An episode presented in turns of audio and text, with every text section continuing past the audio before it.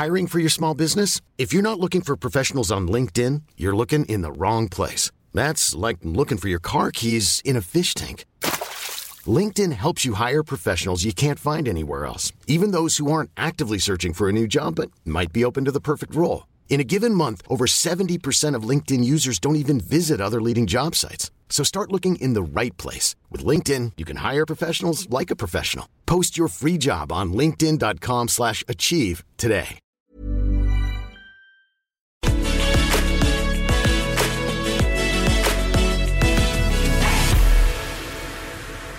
Hello. Sorry, bit weird. Inexplicably turned into Kermit the Frog there as an intro. Hello, this is Owen Jones on YouTube. Um, we did stop doing the Thursday live shows, but I just thought ad hoc. I mean, I wasn't going to go out to the pub, was I? Uh, so I thought ad hoc we do occasional shows. Uh, if you're watching live, hello. If you're listening to the podcast, also hello. The podcast has been going very strong, which has been very exciting. Do leave a review and five stars if you're on you on the, on the podcast, and if you haven't subscribed to the podcast, please do do do do so. Uh, I'm going to kick off. Before I do, we've got a very very exciting uh, program today. Okay, look, I know the title's depressing, and various experts on political framing have been in touch to say the title is a big no-no. You should not do catastrophist uh, lang- use catastrophist language about climate emergency. It's demobilizing, and I look. I get okay. I messed up. I probably should have said, "How are we going to save humanity?"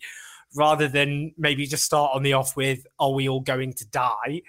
I, I realize this is not the cheeriest time we've ever spent alive as human beings in the post-war period, as is. So maybe throwing that in hasn't helped. But that doesn't matter because we've got two absolutely incredible authors, uh, Mathew Lawrence and Lawrence uh, Laurie Laybourn, who are going to come on and talk about Planet on Fire, which again is actually full, brimming full of alternatives of hope. Uh, so this is going to be a very hopeful and optimistic ad hoc show.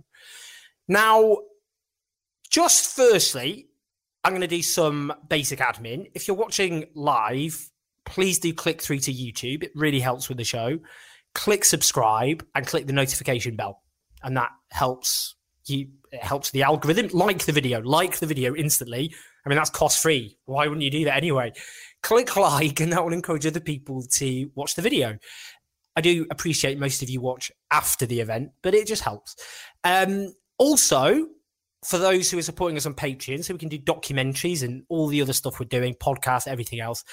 We just did this um, video documentary this week, uh, which was about uh, how pro- companies have profited from COVID 19, like Amazon and so on. Uh, that was down to your support. So thank you so, so much. Uh, for those who want to support us and suggest ideas for documentaries, interviews, all that kind of stuff, uh, if you go to patreon.com forward slash Owen Jones 84, that supports the team on union wages, which is great during a crisis. You can also support the channel ask questions to the guests by using Super Chat, the little pound sign below. And I'm going to start before I bring in our guests. And I should apologize, by the way, for those watching live, watching me disintegrate. Don't do high intensity workouts before you go on a camera. Just a little bit of basic life admin. We all learn the hard way. Now, this is what we're going to talk about to begin with. I want to talk about this because I think it's very, very important. Now, you'll all be aware that last Sunday there were protests in Bristol, which got pretty aggro. And the protests were against the policing bill, which grants the police sweeping powers to shut down any peaceful protest. It also, by the way, very important, uh, particularly targets Roma, traveller, and Gypsy communities. And uh, the local police force afterwards, this is Somerset and Avon, they claimed in a statement that one officer had suffered a broken arm and another suffered broken ribs. Both have been taken to hospital. They also claimed in a, in a statement that one of them also suffered a punctured lung. Now, clearly, those are serious injuries, and they were treated as such by the media. So, if we look at the Sun, uh, the Sun splashed on Kill the Bill protest, cop's lung collapses as he's stamped on, and another suffers broken bones.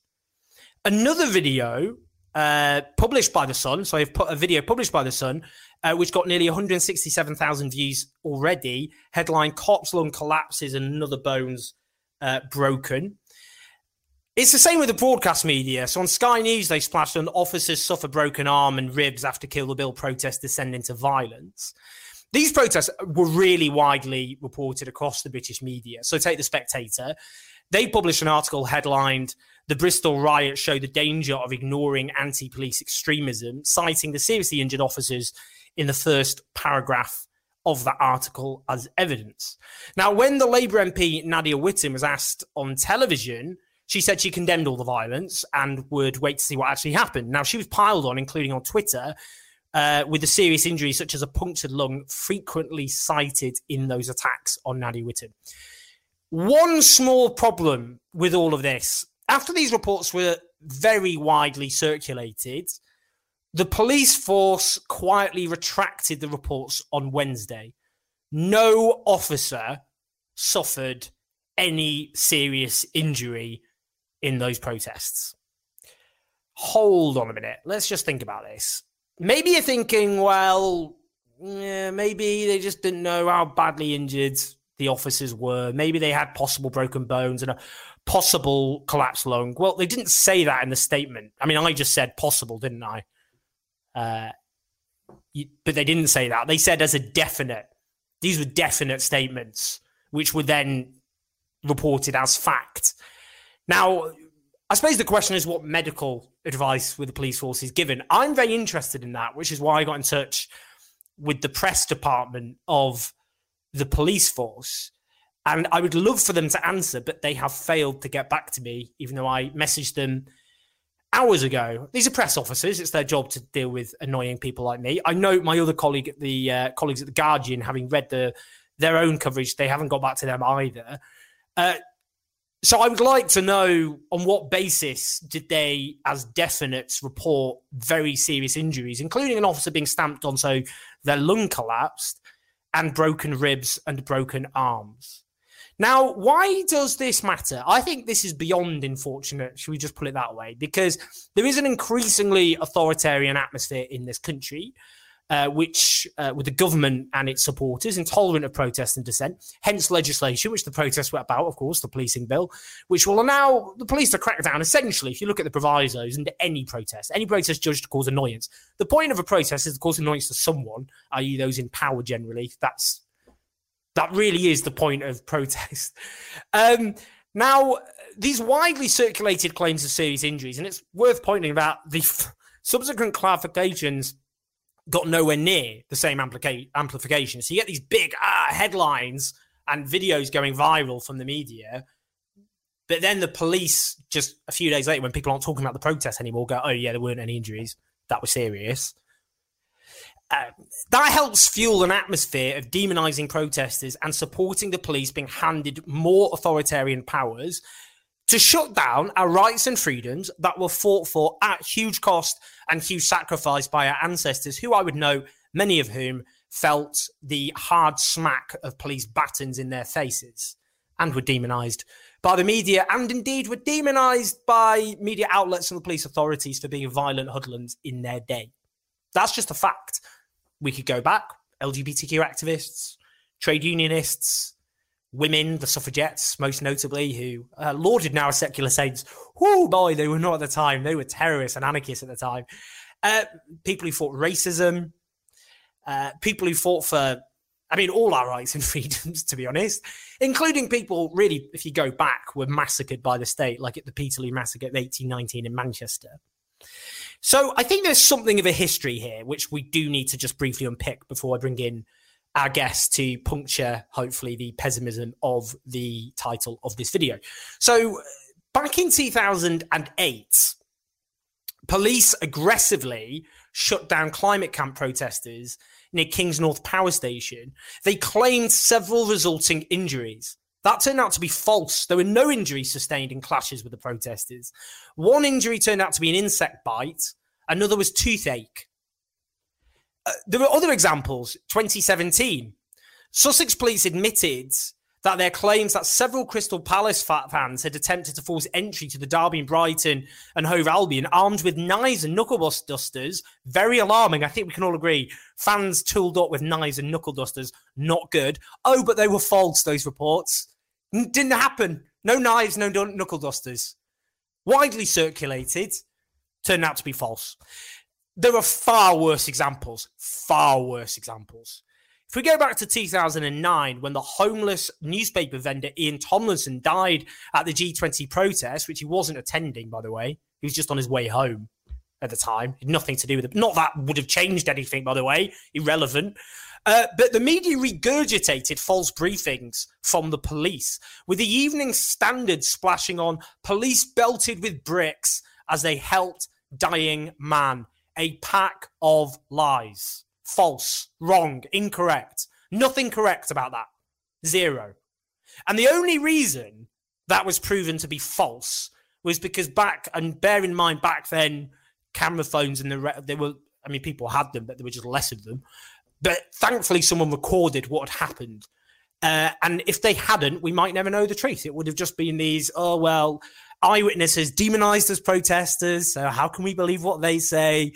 uh, would have, you know, their word against the police. The police, oh, we've got to believe everything the police say, and the media back them up. But it turned out, of course, that Tomlinson was struck by a police officer, and an inquest later found it was an unlawful killing. The, going way back, well, not way back, the Battle of Orgreave. My dad was at Orgreave, not as a miner.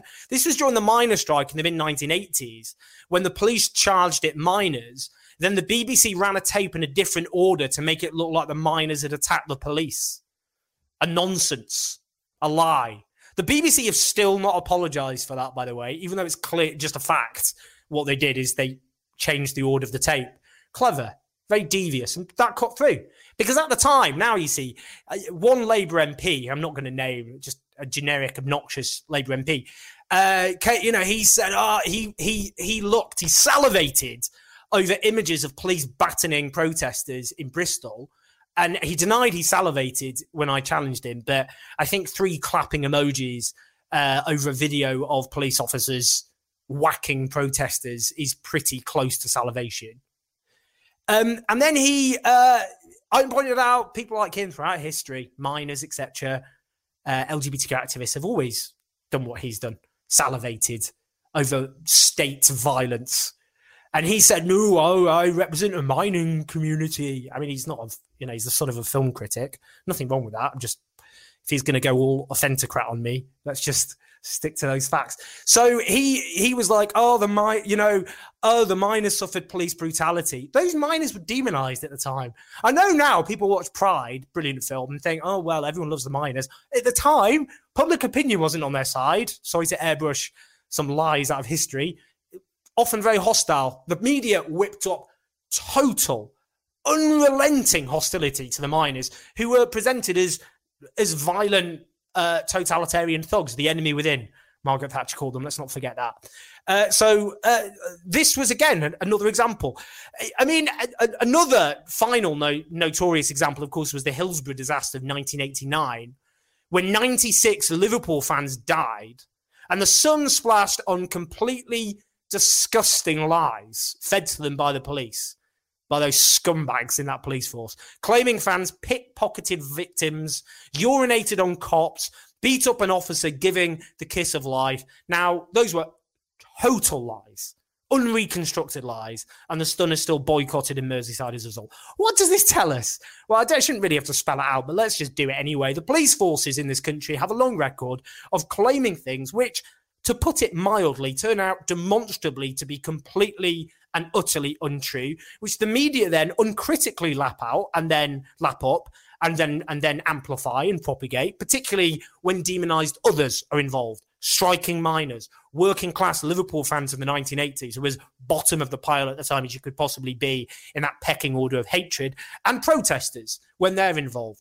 And that's what they do. And they use it to whip up hysteria and hatred against their targets, but also to accumulate more power.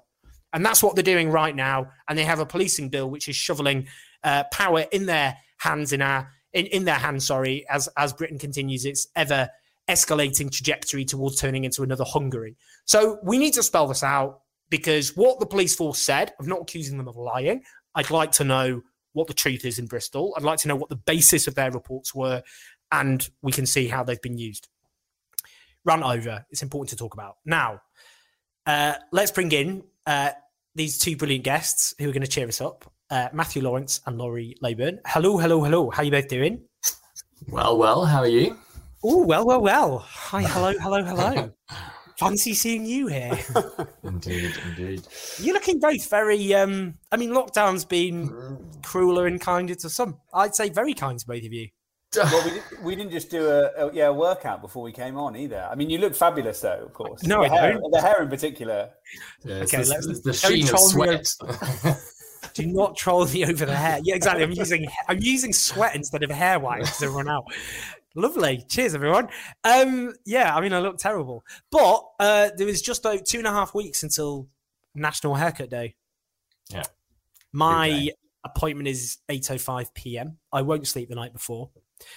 Um, so let's just dive in because your book, Planet on Fire, it is Planet on Fire. No, it's not Planet is on Fire. It's Planet on Fire. Get the title right. Blimey. Planet on Fire, which comes out uh, next month, but just pre-order it, everyone. It's a, uh, a, a must uh, a must read book, which Verso, who published my first book, um, have published. Now let's talk about it, because I have done. Yeah, I think there's problems with the title of this uh, episode, um, so uh, we'll just change the narrative. Okay, let's just start, shall we? Is it too late to save the world? Who wants to start? Shall Well, I- Just You to jump in on the on the sort of the ending of the world. So I, I'm going to agree um, with, with people who got in touch with you saying, you know, maybe the framing's not right, and the book definitely is exactly about the potential and transformative potential responding to the sort of ecological catastrophe we're in.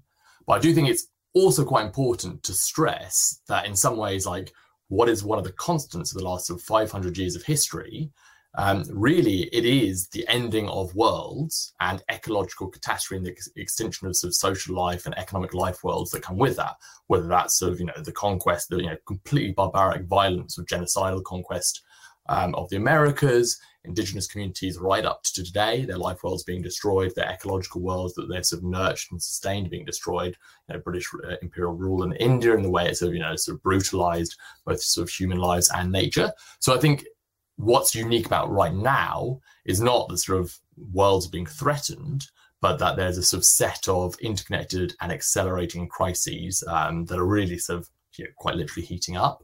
I think that's what makes it distinct. But I think you know absolutely it can be addressed, but it's a political challenge above all, I guess, to do that.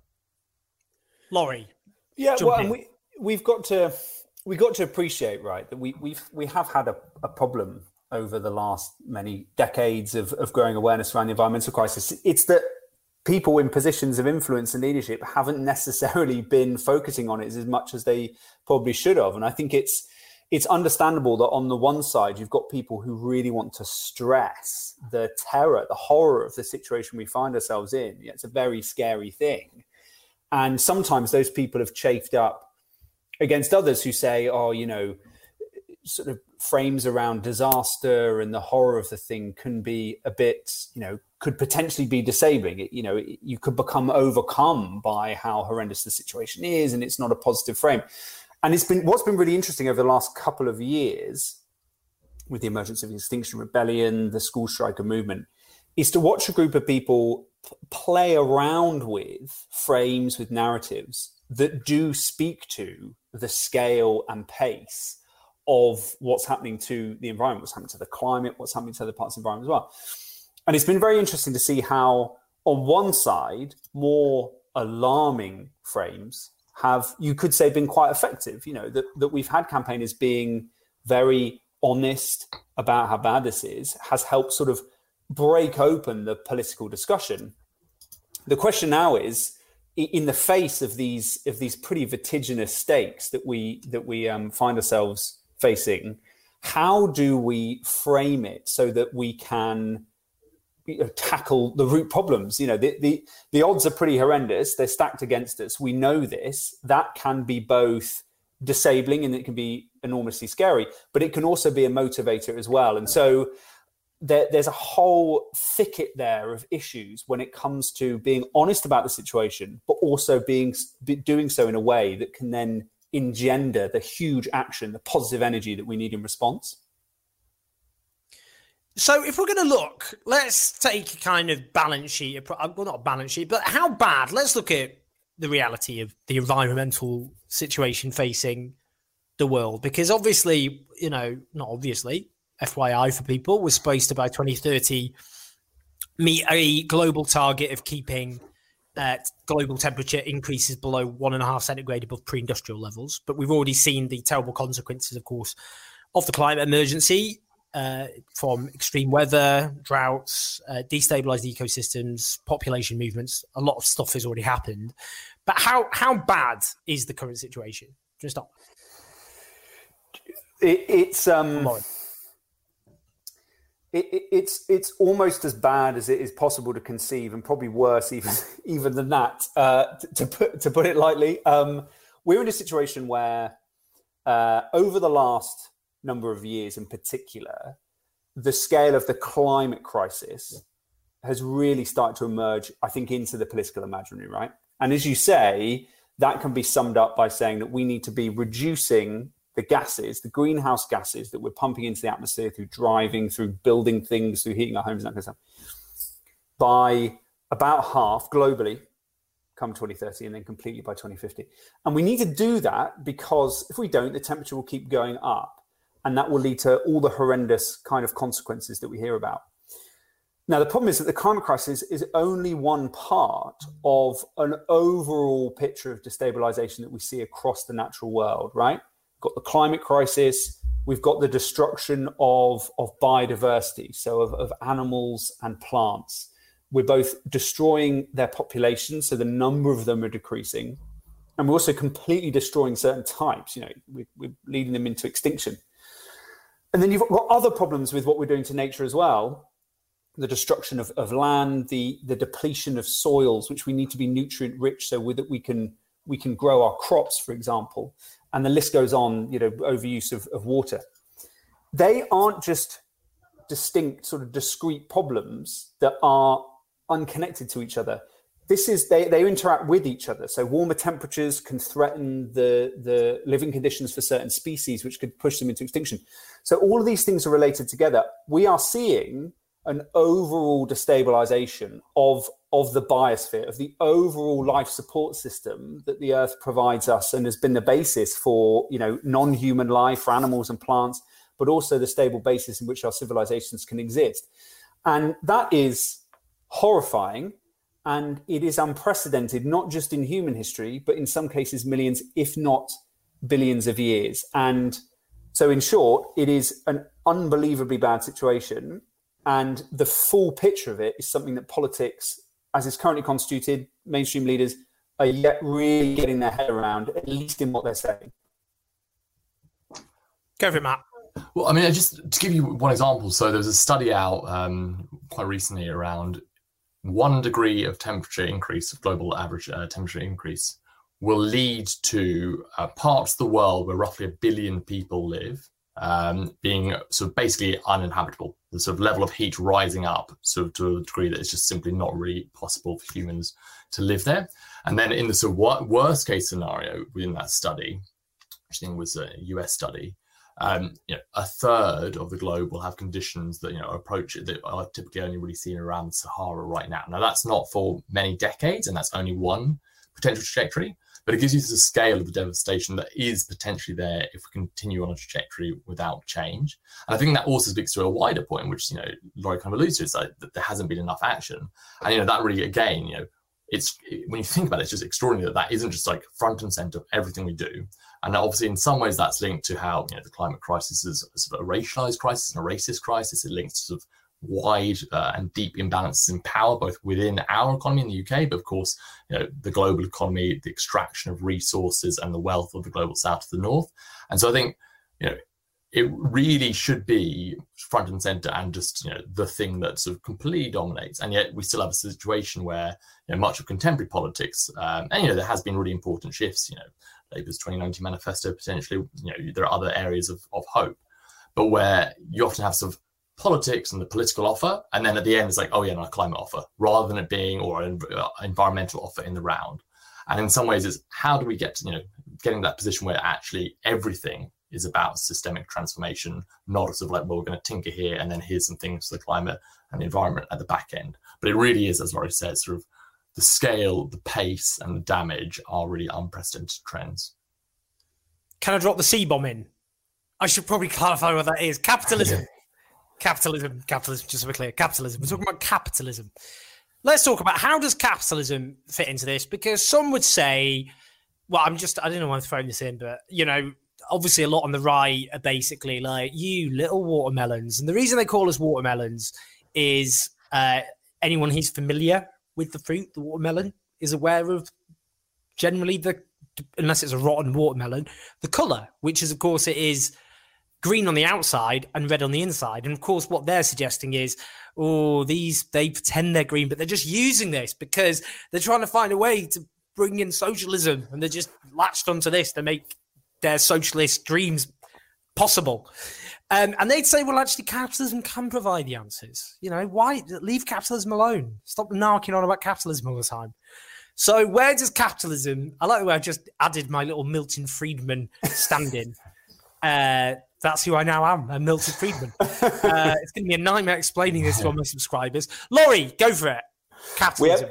We, we tell oh, uh, Matt. Okay, Laurie. Well, can I just jump in on the Yeah, watermelon for a little? Yes, a little, Matt. Jump in on the watermelon. Well, actually, so here's it. So it's actually a, f- uh, the phrase watermelon of like you know green on the outside, red on the inside. It's actually a phrase that was like coined by fossil fuel denialists on the far right, and actually Marine Le Pen's father, the guy who sort of like you know created and led the front, the National Front in France. There's like images of him cutting a watermelon on stage at their political rallies. So it's quite an interesting history of like, you know, where that term came from and so what it denotes and sort of, you know, the pathologies of like fossil capital. People like Andreas Malm uh, sort of speaks to that. I mean, and I'll you know, hand over to but you know, obviously this is this crisis is inseparable from the sort of fundamental dynamics of extraction, expansion, enclosure, exploitation that is you know, rooted systemically in how capitalism operates over the centuries. You know, in in different institutions and different formations, you can't escape the sort of environmental crisis is inseparable from capitalism. So basically, I haven't just become Milton Friedman. I've actually gone full fash. Lovely stuff. Laurie, the C word, capitalism. we we tell a story in a book, right? Um, in fact, it's right right at the beginning. We we we look around and we we look at the comments of various people uh, as they try to understand why this is happening, why we have the kind of disaster I mapped out just now, and you know, you get you get uh, some people saying, oh, you know, people are psychologically predisposed to being short termist. You get other people saying, oh, this is a result of all these horrendous, dirty technologies we've got ourselves hooked onto and that kind of stuff, right? And this sort of often mainstream frame that's trying to comprehend how on earth it got to this point sometimes gestures to the story of Easter Island. Of, of Rapa Nui in in the uh, in the language of the local culture, and you know this is right out in the middle of the Pacific Ocean, or you know off off South America, and you get these stories about how in the 1700s Europeans arrived, the Dutch arrived, um, and they named it Easter Island because they came upon it on uh, Easter Sunday, and they found, or they claimed to have found, a civilization that had done these extraordinary things, had built the the head and torso statues that you see across the island that we now associate, at least uh, in the West, with Easter Island, and but but the island was a mess. They, they cut down all the trees. This the, the, the group of people that seemed to remain on the island were, were clearly not the advanced civilization that led to those head and torso statues. And as time went on, it, it became clear to these people that what had happened is that they'd overused their, their environment, which was isolated from the rest of humanity, right? This really is out there, remote, many, many, many, many, miles from, from any other country, from any mainland. And they'd overused their resources. They'd destroyed the foundation upon which they could grow food, and their society collapsed. And we can see there the telltale signs of our innate short-termism. You know, these people were just looking after them, looking out for themselves. They weren't doing it maliciously, but it led to their demise. And they were using technologies, including the creation of these statues, which needed rollers to cut down the trees, roll them along. And that led to the destruction of society. And the world is like a, a, a planet-sized Easter Island where these kind of innate um, problems that humans have when it comes to dealing with these big issues are leading to disaster. The problem with that story is it isn't, it turns out it's not true. And the latest scholarship shows that actually the people on the island were probably prior to the arrival of, of Europeans living in a reasonable steady state. They had created certain cultural mechanisms in which it meant that they could manage the sort of shared the commons on the island in a way that was sustainable. And instead, what led to the demise of the, the reasonably complex society that we'd seen in Easter Island at that time was disease brought by Europeans, was the persistent slaving, uh, the murder, and sexploit, the sexual exploitation of the people on that island. You then got to ask yourself the question well, why on earth was that happening to that island? And the people that were going and doing that, who were coming from Western countries that were the other side of the world, were not doing it for a laugh. They were compelled there by global economic systems that meant that they were seeking out cheap nature and cheap bodies to feed into processes of profit making. And the fact that that story is itself not the mainstream story is an interesting story in itself. It shows you the biases of the mainstream. It shows you that um, our understanding of how we got to this point has become this sort of depoliticized secular myth when in fact that it's it's intimately related to 500 years of the development of an economic system that begins with C was spread around the world by forces that begin with I and imperialism and then led us to the position that we find ourselves in now. Matt, talk about capitalism with me, including, I suppose, I mean, in terms of the way, I mean, because there's so many, I mean, it's multifaceted, but I mean, if we look today, for example, how it was quite interesting, The Guardian had these files last week which revealed uh, that for a long time, various fossil fuel companies were aware that pollution killed people.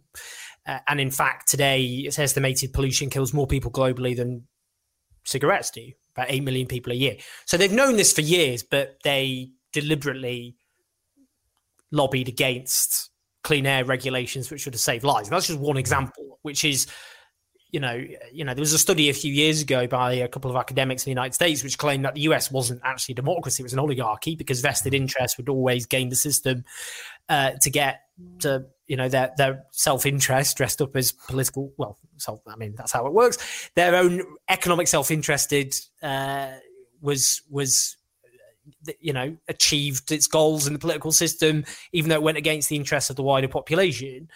And obviously, what in, under capitalism, I mean, the US is a very striking example of big money, but the same is true here, even if it's not quite so vulgar, I suppose.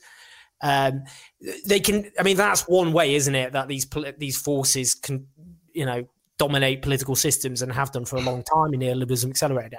But how how else? I mean, just talk talk me through it. Kind of your own views on capitalism and how it intersects. Yeah, absolutely. I mean, it's, it's interesting. You know, you mentioned sort of the companies. It's not just that they knew; it's that particularly on the climate science, Exxon was amongst like the earliest, you know, sort of you know analysts, and they were the most spot on in some ways of the forecast. So back, you know, as far back as the sixties and seventies, they had a very real sense of where levels of, sort of carbon use, extraction, and burning would lead to, and the sort of consequences. So you know, it's a really sort of like you know criminal enterprise in many ways to have continued um, down that path just for the uh, point of accumulation. I think you know you've obviously got that the political lobbying and the sort of like you know the sort of wedding together of the state and you know the capitalist state and you know, private accumulation processes and sort of profit making with major corporations in particular. But in some ways, stepping back, there's almost a sort of you know, deeper logics um, at work. I, I guess there's a point to two that sort of capitalism as sort of um, social relation, as a sort of way for organizing production, as a way for sort of organizing societies, really sort of embeds and drives towards the climate crisis. Um, so, so the first thing it does, and these are also incidentally things that you know the response and transformative sort of liberatory response has to push back against. So the first is it sort of naturalizes social relations. So it casts as sort of things that just like just are, that's just how they are. Things like you know work, how work is organized, for what purpose, of social relations in terms of you know social reproduction, and that then sort of bakes in hierarchies of power, bakes in hierarchies of decision making, who gets to say what we invest in, what we control, what we do, how we work, why we work. And so that, that naturalization is a sort of deep problem to resist. But then at the same time, it completely relies upon ultimately sort of what you know, what Marx called the free gifts of nature. So you know whether it's rivers, you know, sort of fossil fuels, you know, and of, of course there's work to extract these, to use these, to sort of transform you know the metabolism of you know natural systems into profit. but it's, completely reliant on that. And I suppose, you know, the alternative to sort of move beyond this um, at the very, you know, the first two things in some ways at a sort of systemic level is one to actually insist the economy sort of markets and you know how our economy develops is not natural. It's not beyond or pre-political. It's exactly shaped by collective decisions shaped by institutions that we ultimately can control if we can democratize them. And we can actually sort of transform therefore and that's the hopeful message we can indeed transform the economy while at the same time as pushing back against sort of how capitalism sort of uh, naturalizes things. We need to denaturalize social relations and economic relations. We also need to re-embed the economy back into natural systems so we need to sort of you know bring ourselves better into alignment with um, you know, sort of, you know, ecological relations, ecological reproduction. And so that's sort of the, the double challenge. And I think, you know, the, the, the, the sort of response may well be, and we cover this a little bit in the book, of sort of, I guess, the mainstream and sort of, you know, neoliberalism as sort of, uh, sort of market enforcing process will say, well, no worries, we'll just put a price on carbon, we'll throw in some incentives here, and it'll all be fine not only do we think that that won't work, partly because you know, the accumulated stock of, of carbon emissions and of environmental degradation is sort of so extensive and so late in the day that it won't work, but it also misses a sort of you know emancipatory potential that we just won't get with capitalism. And so you know one one sort of to make it sort of tangible, one example would be sort of electric vehicles.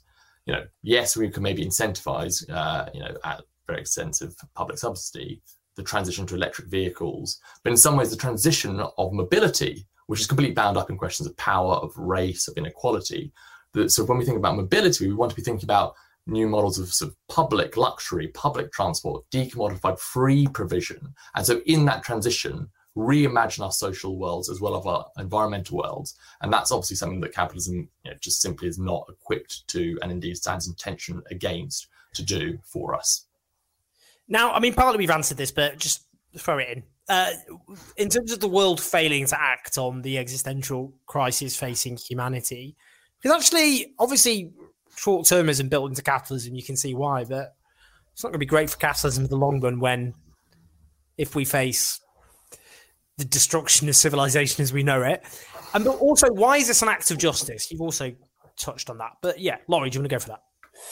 The it's partly because that history that I mentioned, right? You've got a situation where many of those who have always been on the front line of not just the injustices of our economic system, but also the negative environmental consequences, are the people who've contributed least to the problem, right? So let's take the UK.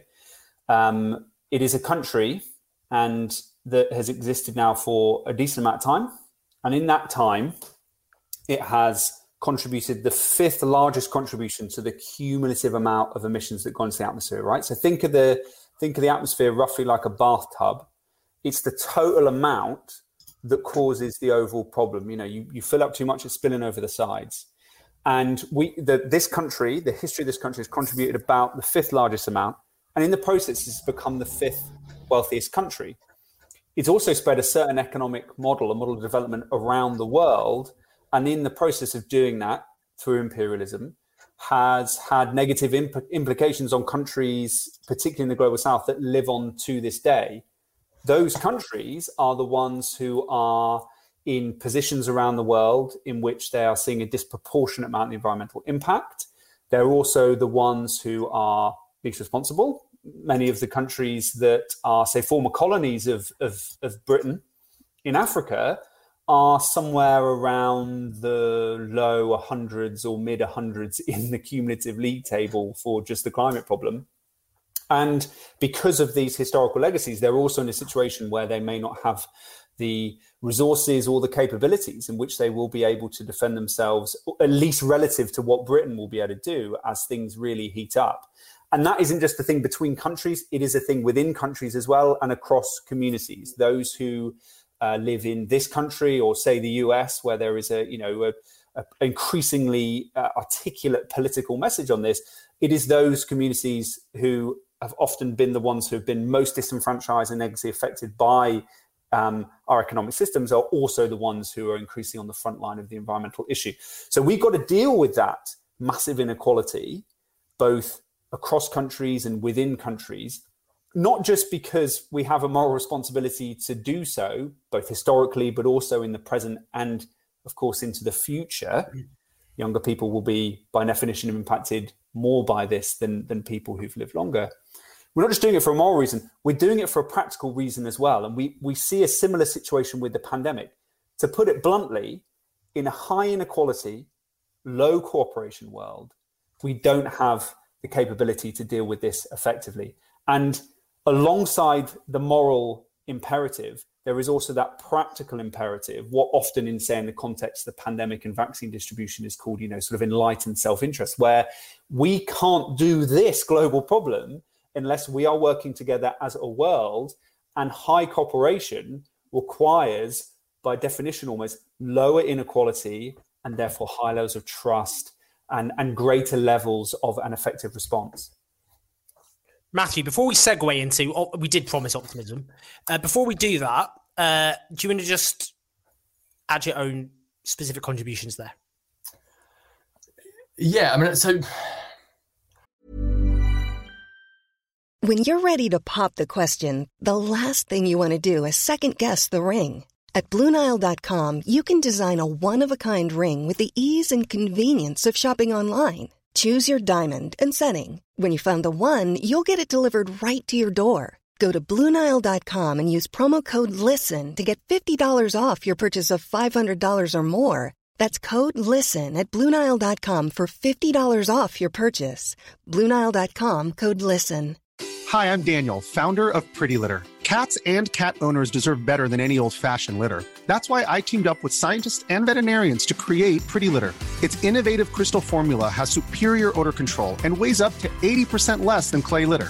Pretty Litter even monitors health by changing colors to help detect early signs of potential illness. It's the world's smartest kitty litter. Go to prettylitter.com and use code ACAST for 20% off your first order and a free cat toy. Terms and conditions apply. See site for details. I think Laurie summed it up pretty well, but I think it's important when we think about sort of the justice question, which I think that in some ways gets to the heart of sort of different political approaches. So exactly going back to my previous point around, you know, we may well be able to decarbonize um, our economy fairly rapidly. You know, that leaves aside some of the other sort of environmental systems that are in acute crisis, but we may well be able to decarbonize fairly rapidly, not nearly rapidly enough, but fairly rapidly some of our industrial systems, our transport systems, etc., etc. But that will leave out the sort of dual justice. One, that point that Laurie made, that sort of those who are sort of already bearing the brunt of this catastrophe are those who are sort of least responsible as societies, as individuals, for the sort of current state of environmental um, crisis. So that's an injustice. But then as we sort of transform, you know, that just injustice question of, you know, how we organize work, inequality, you know, extraordinarily um, disfiguring inequalities of wealth and power, and then, of course, you know, you know, mentioned earlier, sort of, you know, the injustice, you know, the climate crisis is a racist crisis in the sense like fossil power, fossil capital has, you know, extracted and degraded the global south in particular, you know, for broadly sort of, you know, white sort of nations in the global north. Um, you know, and so I think it's just completely entangled and inseparable from questions of systemic injustice. And therefore, any sort of um, you know, meaningful emancipatory response has to sort of not just talk about decarbonisation and sort of rebalancing, you know, and realigning our sort of economic systems with sort of uh, natural systems, but about rooting out sort of these injustices that weave through the core of the, sort of the story of both how we got here and where we're heading towards unless we change. So, in terms of the way forward, I mean, the Green New Deal is obviously something which is much spoken about in progressive circles. Um, in the United States, the likes of Alexandria Ocasio Cortez has been a particularly prominent champion. Um, and in this country, Labour went in 2019 with the Green Industrial Revolution, uh, which the Tories have raided in rhetoric, if not in substance, which we can talk about.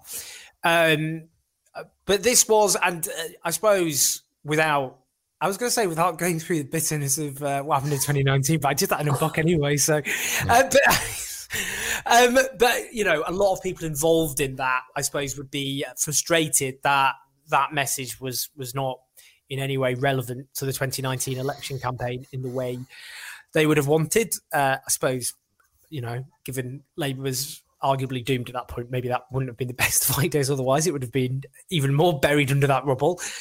but th- it was, you know, actually, people look back at the policy proposals, they were obviously very, very good. So, do you, should we just talk about that? The Green New Deal, Green Industrial Revolution, whatever we call it. Um, I had Steve Turner from Unite the other day talking about his own perspective from a trade union perspective on that. Laurie, do you want to talk about that? Those those kind of responses and where maybe their limits are and where they could go further.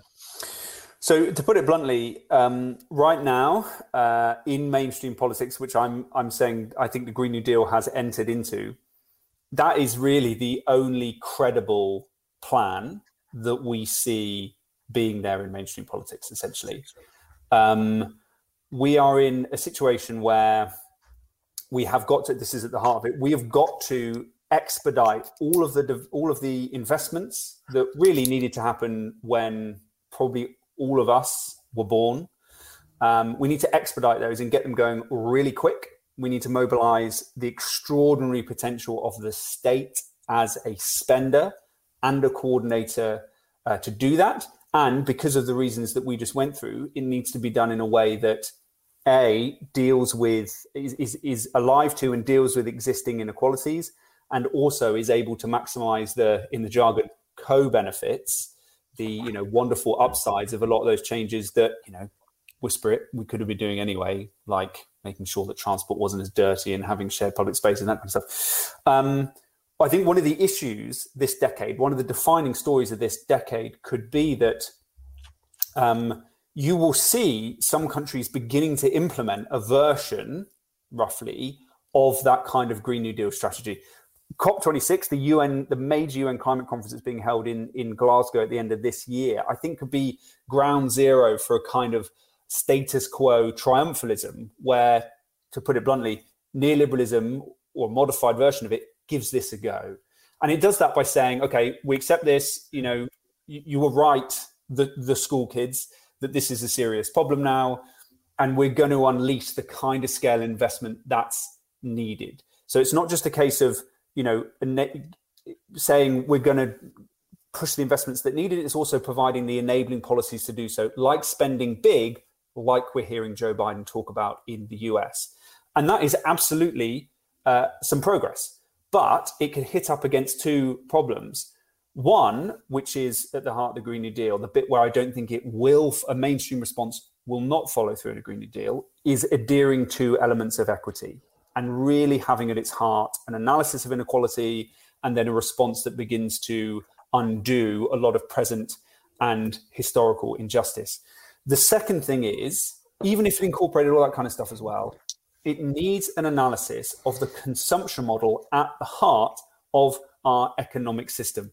You could swap dirty for clean as much as you like, but you are still going to be causing extraordinary environmental damage in the hmm. process of making those changes, which are, of course, better than the dirty alternatives, and to meet up with the growing demand for more stuff, for more com- material consumption that we are essentially saying is going to keep happening year on year and year and year over the course of trying to deal with the environmental problem. And this is an area where it, it, I think this analysis is a complement to the Green New Deal, but it's one where policies that are in or around the Green, Green New Deal really need to get to the heart of. Is that this this consumption model and consumption, the current conception of just year on year increasing the amount of material stuff that we're using without necessarily understanding its impacts on our well-being. That's an area where you know the Green New Deal and conception of it are going further, and we explore a number of ways to deal with that in the book, which I will leave Matt to explain. oh, Matt, there it is! Bam! Looked at you. Well, catch. Yeah. Go for it. So I think in some ways it's key to understand in some ways the the political crisis of the climate crisis is that we don't have power essentially. So you know the 2019 manifesto was stuffed full of ideas that are exactly sort of you know bending towards the ambition scale and institutional transformation we need. And the, the, problem is not we don't have the ideas necessarily. It's how do we sort of build the political coalitions that can overcome entrenched interests powerful entrenched interests whether it's you know, rentier giants fossil fuel giants you know this sort of coalition you know the carbon coalition. How do we overcome them and so you know some of the things um, you know laurie Jess draws to give you an example of that you know, i say we've got all the answers not us in the book, although we offer a few, but like you know the broader movement that's pushing for transformation you know when we talk about you know a new consumption model it could be in ter- in place of sort of privatized consumption it could be a sort of 21st sort of, you know century commons and sort of universal basic services so you know reimagining you know decommodified free public transport you know towns and sort of um, cities turned over to sort of you know um, shared spaces, parks, you know forms of public luxury and public consumption. And in some ways, you know the city, in some ways, and you know Mike Davis, the American sort of uh, historian, kind of has this phrase around the city as being sort of you know the incubator of sort of ecological luxury. So right now it's you know, intense uh, carbon consumption, but it's got the potential to incubate sort of a post-carbon luxury for all. Uh, and you know we can go through it. You know we can think about how we can democratize um, production and provision. So instead of you know producing for profit, it's producing for environmental and social needs. And again, we know how to do that. We can think about ownership structures. We can think about how companies are governed. You know, reclaiming them from finance, turning them over to social needs, and we you know, we explore all these things.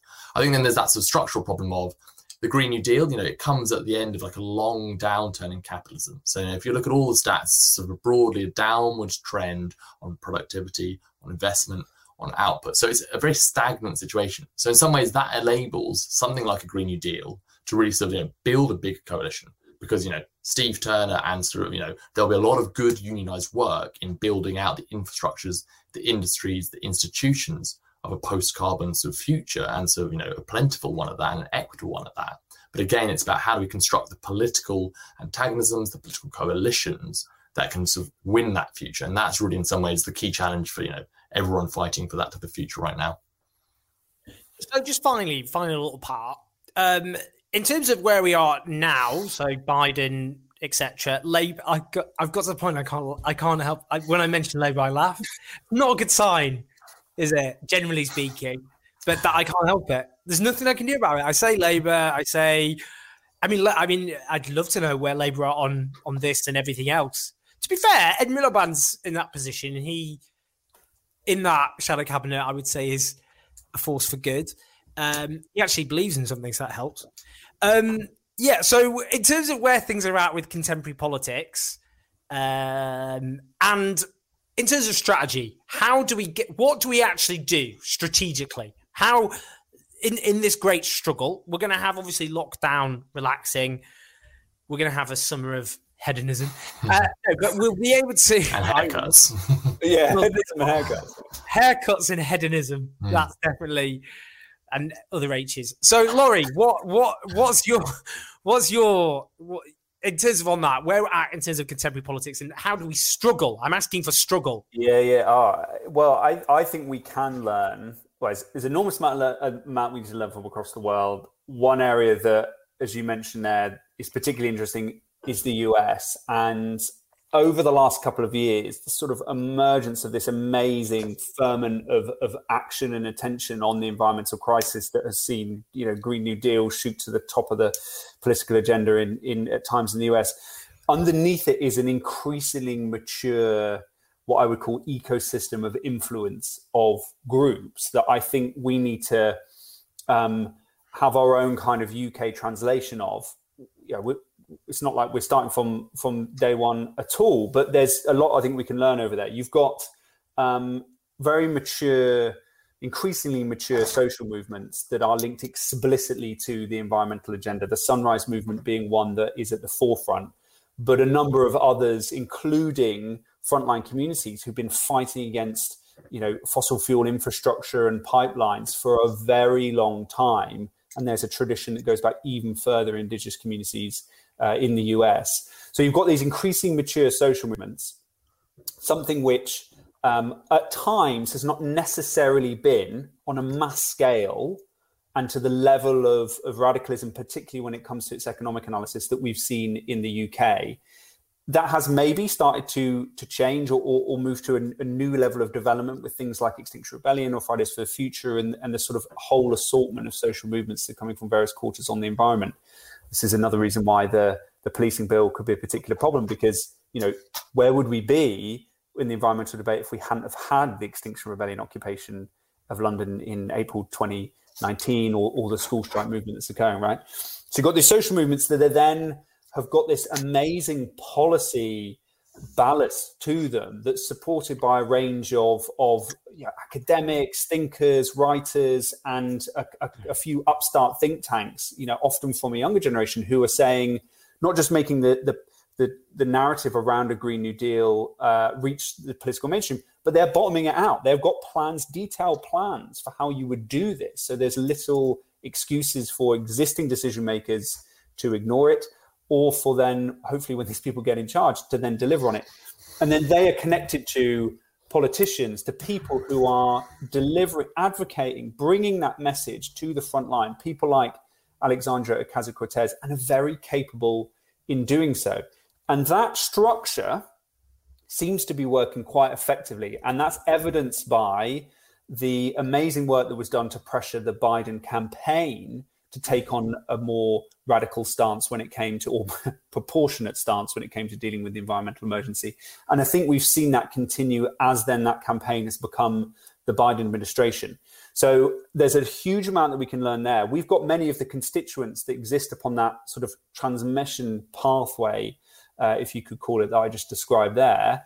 And we need to look at how we can get everything lined up in a position where things are, are really buzzing. And and when it comes to the Labour Party, I think you know, our translation, you could say, of of Alexandria Ocasio Cortez, a kind of you know amazing person who's come along and, and, dragged along with other people and a lot of and a lot of supporters and, and helpers the, the Overton window across in American politics. I think our translation of that here in the UK is, is sort of a caucus of uh, younger MPs, either already in Parliament or, or being elected as soon as possible, who who come in and bring this message very articulately and in the process help drag a lot of the mainstream conversation in parliament so that you know in one sense there is an outrider there for then say you know the center of labour party policy um, who are saying you know guys you, you really need to keep coming in this direction and, and holding people to account in that way. Matt?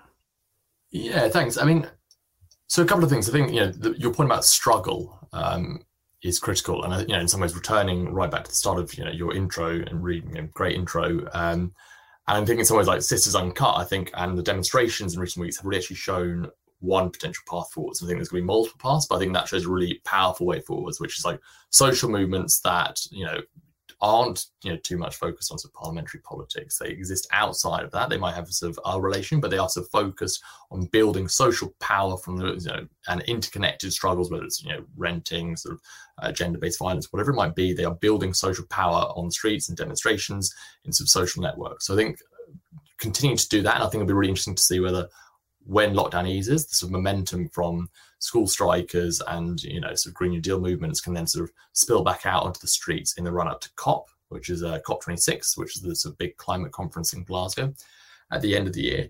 I think then clearly, you know, in and beyond the party style, you know, strategy, and you know, I think James Schneider on recently, he's you know done a series of uh, very good essays on sort of that relationship and sort of how do you sort of seek to build leverage, seek, seek to build power within you know, an institution like the Labour Party, and sort of thinking about not just the Labour Party, which is obviously a very particular institution, but then sort of the state, you know, from both the UK state, but sort of you know, global sort of how states interact within a global sort of capitalist system. Yeah, what is our plan for the state? Thinking about that, I think then you know we need to be thinking about what is the sort of, and this is where I think there are real strengths um, because ultimately, like our offer is one of you know you know, it might be growth of a different kind, but it's growth of you know, thriving life, of resilient communities, of you know, joy and collective creativity, rather than sort of you know, sort of the politically enforced you know limits that we have today. Um, but I think we need to think about that post you know post carbon sort of coalition. Um, and so, what that might that be? It might be thinking about how do we center an economy on care and the valorization, the rewarding of care work in all its dimensions, reparative care work, so the sustaining of life, which is really you know, the central function, but which is consistently sort of denied its you know proper share under capitalism. And then that begins to build out you know quite different sort of uh, coalitions. It's about thinking about, you know, Steve Turner's sort of members, you know, what is sort of a green industrial strategy that, you know, really takes seriously just transitions in place, not just in aggregate, but thinking about like what would it look like the Teesside and sort of the chemical sort of hub up there. You know, how would we sort of transform, you know, steel in the UK and sort of decarbonize steel, which is roughly a tenth of all global emissions. So like what are the sort of specific ways we can combine material interests with the political strategy to change that? And then I think, you know, you know, we might disagree with it, but in some ways, what I think we also need is is which goes back again to your early point. We need a sense of like transformative optimism that yes, you know, it, it is a very grave situation, but you know, we broadly have to say, well, actually, this is a moment to transform and transcend beyond the limits of the institutions and ways of life of the fossil fuel age and build out a much more emancipatory, much more free, much more sort of liberated future for all of us. And I think the political challenge there, I think you know this is a big challenge, I think, for the left more widely, not just on climate uh, and environmental issues, but exactly the scale of the challenge and transformation we need is the thing that sort of makes people worried and anxious and concerned for their you know, livelihoods, their jobs, their futures. And so, in some ways, the message to me seems to be that actually, in an era of increasing environmental instability and inequality, the much, much more dangerous path, much more unstable path, is cleaving to the status quo or defending just marginality and tweaks. And actually, a systemic crisis is much more safely met with ambitious systemic responses. So I think that's got to you know got to be at the centre of us of politics and what we're sort of struggling for um, going forwards, whether that's in workplaces, in communities, on the streets, you know, within sort of within and beyond the infrastructures and institutions of the fossil fuel age. So actually, while you were speaking, I changed the title, which is the only time I've ever done that. In That's cheating, isn't it? That's cheating. Yes, the whole frame's gone. yeah, it's yeah, I cheated. Uh, see, this is how we save humanity. Uh, yeah. Which is more, more a, a far more empowering, less demobilizing title. So the podcast will go out with that title. So then people listen to the podcast and go, "There's nothing depressing about the title. What are you talking about?" Um, but there we have it. That was a brilliant, brilliant, brilliant um, exposition. Thank you so much, both of you. People, just obviously now you're all going to pre-order Planet on Fire. Mm. Come on, uh, seriously, both are two of the best uh, progressive thinkers we have. So we're lucky to have them, and everyone should read their work. And this book obviously is a masterpiece. Uh, so do do do do do if you're feeling depressed look i mean we've had a it's not been easy uh, so this this is definitely a book which will galvanize you to fight for yeah to save us uh, and also build a, a, just, sustainable world. That's what we should be fighting for. So thank you, uh, thank you both. Uh, I, I look forward to having a nice golden pint with you in the oh. sun. Oh, God. Nice, I know it, yeah. it, will, it, will, come. Yeah. It will it's like, uh, paraphrase. to paraphrase Queen Elizabeth II, we will Go drink on. again. um, so anyway, it's a real. It's a, Good way to, yeah, I like yeah, it. Yeah, that, Good that go with it. I'm not. In fact, make that the title.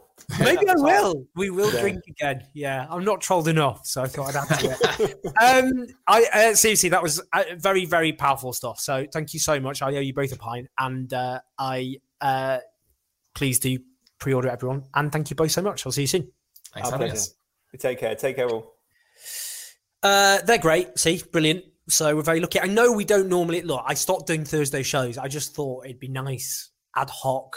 You know, it's not the rule of six yet. What are you going to do with your lives anyway? I just thought, why not do it? Uh, so uh, it was good to have them live, and uh, obviously this will go out to the podcast and uh, elsewhere, so people can can listen, think it through, act upon it, buy their books. Um, thank you so much, everyone, for tuning in to a very ad hoc uh, show. We really, really appreciate it. I just want to do a, a little shout out to Rob Hogg, Adriana Peixoto from Portugal, and uh, Tirana. Thank you for your support throughout the show. Thank you, everybody else. Um, we are working on, we need to work out a next documentary to do. I've got a few ideas, but I'd really appreciate your help on Patreon. If you subscribed, you can help us decide what documentaries we do. Uh, but uh, now things are, it's easier to do a documentary than it was before that's for sure. Uh, so do do help us out there. Uh, do subscribe uh, if you're on youtube subscribe and click the subscribe button. On the podcast uh, leave a review press five stars it just helps because then other people listen to the podcast that's the whole point um, and subscribe and spread the word. But we really appreciate it. We'll be back oh just quickly actually just so you've got a kind of like little my producer's going to be like, "Can you just go off air now?" Um, we've got Jim Sterling, uh, who's the iconic YouTuber. Uh, that interview is coming up imminently. It was a very big pleasure to interview Jim Sterling about being a prominent non-binary person, about their about gaming, about wrestling. We covered a lot, a lot of ground. Uh, we also are interviewing Emma Dabiri about her book, What White People Can Do Next, uh, from allyship to coalition. So that will be up very soon on both YouTube and the podcast. Uh, so very much looking forward for that. We've got loads of stuff coming up over the next few days. We've got George the poet. We're going to be interviewing him. We've got loads of people interviewing. It's very exciting. And as well as that, documentaries, videos, rants uh, on YouTube, Facebook, on the podcast, on Instagram, wherever else part of our burgeoning media empire. So thank you for your support for those who've been supporting this. Thanks for our guests. I will see you live for whatever we're talking about this Sunday at midday, 12 o'clock which has proved to be better. I think people are much happier with that because you've got lives. So uh, I look forward to see you live on Sunday and look out for the interviews and videos to come. I'll see you see you very soon.